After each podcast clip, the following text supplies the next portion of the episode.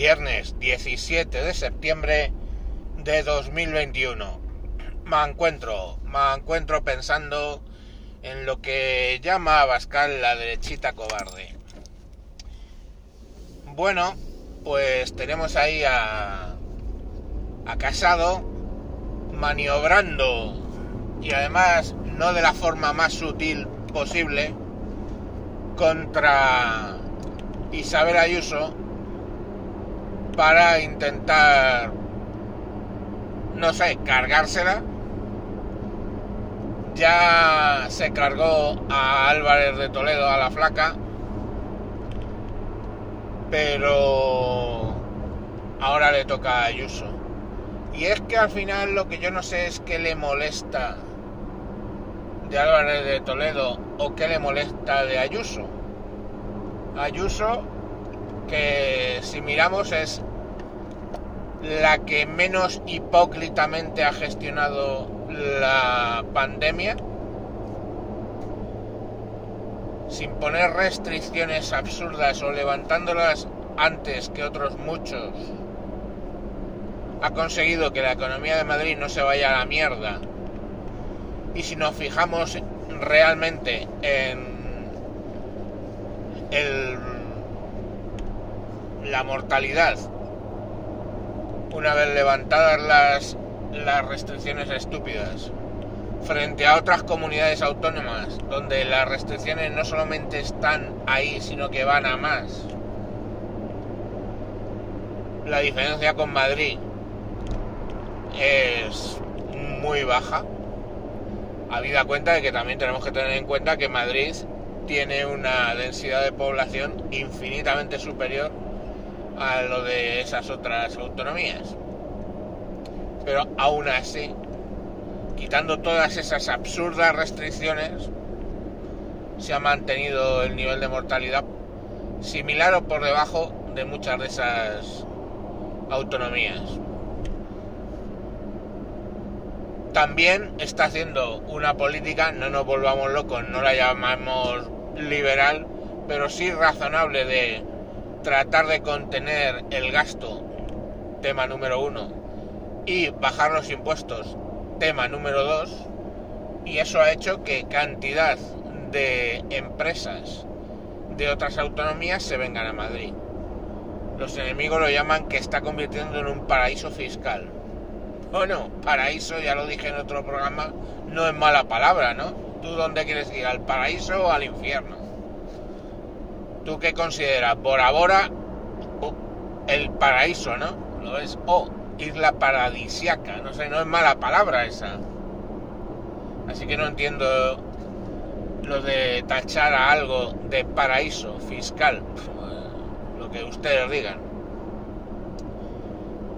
Pero la realidad está ahí, los datos son tozudos, ¿no? Y esto al casadito este, pues, le, les cuece. Y ojo con esto, ¿eh? Las cinco, cinco comunidades autónomas que quieren imponer el carnet COVID en el ocio, las cinco son del Partido Popular.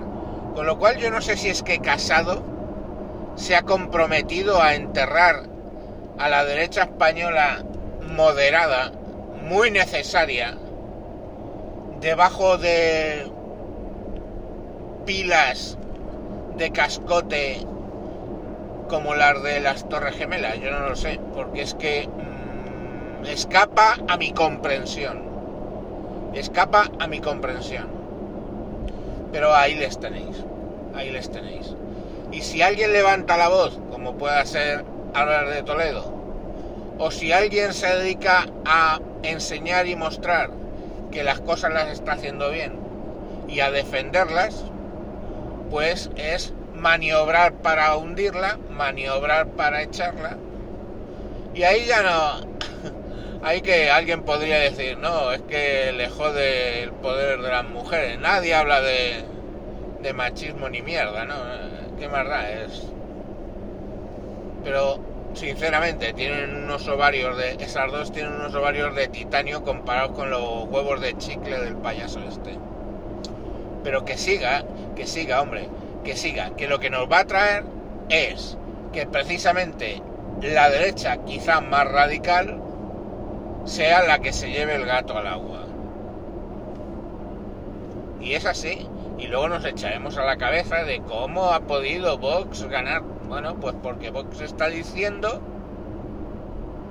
lo que está haciendo Ayuso y lo que estaba diciendo Álvarez de, Toledo. Entonces el votante del PP, que ya está hasta las putas cojones de uno tras otro, María Complejines, dirigiendo el Partido Popular, pues se va a votar a Vox.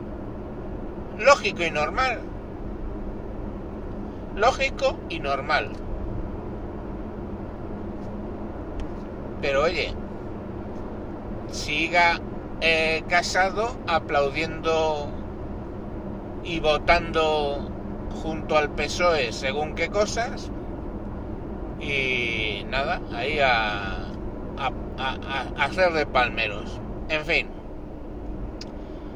que ya veremos qué pasa en las próximas elecciones, pero fuera de lo que es la Comunidad de Madrid, me temo que el PP va a bajar. Esperemos, esperemos, por su necesario contrapeso, que todo ese voto no sea abstención y todo ese voto vaya a Vox. Porque si bien no me llama mucho la atención según qué cosas y actitudes de ese partido, lo cierto es que si no hay una contrapesación con vamos, un, contrapeso en la derecha, pues este partido de izquierda, que ya vemos que es lo que están haciendo, aparte de pactar con golpistas, aparte de pactar con terroristas, pues hundir el país, ¿no? Quiero decir, ayer se, han metido en una verbena contra las eh, contra las eléctricas y ya lo hemos visto, pérdida de 7.000 millones en bolsa. Eh, bueno, esos 7.000 millones os podéis creer que... Pero son de los que tienen fondos de pensiones, son de los que tienen sus acciones ahí y bueno, pues todo eso lo vamos a acabar pagando. Pero bueno, que eso, que los malos son las empresas, ¿sabéis? Vale. Eh, y he visto ahí la campaña esta de romper el contrato de eléctrica Sala para que para Naturgy, Endesa e Iberdrola eh, tratar de hacerles un boicot. Pues vosotros vosotros mismos eh,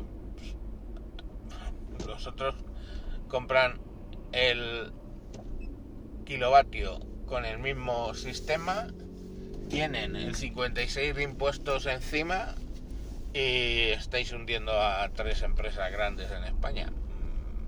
Luego no nos quejemos de si de si en España es un país de pymes. Venga, mañana más. Adiós.